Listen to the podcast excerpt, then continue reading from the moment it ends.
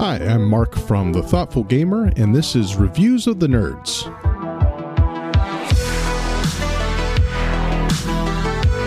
Today I'll be reviewing the board game The Search for Planet X. Deduction is rigid, which makes it difficult to incorporate into board games which thrive best in the rivers of uncertainty and doubt.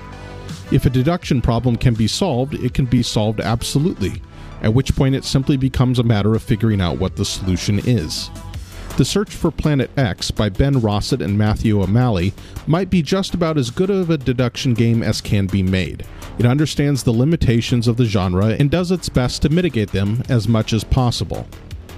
Where great deduction games like Planet X or the Shipwreck Arcana succeed is in the non certain elements.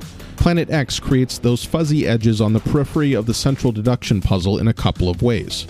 First, it challenges you to ask the right questions. Everyone is searching for the slippery planet X, which must live on one of the 18 segments of the sky. Four other bodies live in the sky, each following their own rules. You've got three tools for discovering where everything is located. You can target an area and simply learn what's there. You can survey a wedge of the sky, searching for one type of stellar body and learning how many exist in said wedge.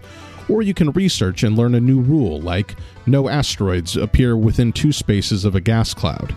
These are your tools, and you must use them wisely to discover knowledge as quickly as possible. The second way Planet X pushes beyond cut and dry deduction is by allowing you to know the questions your opponents are asking.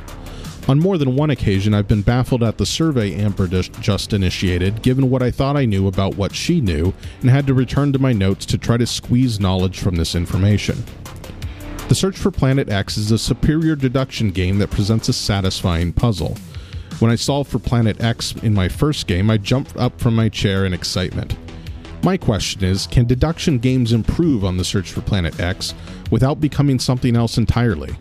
Thanks for listening. Again, I'm Mark from The Thoughtful Gamer, and if you want to see more board game reviews, go to thethoughtfulgamer.com.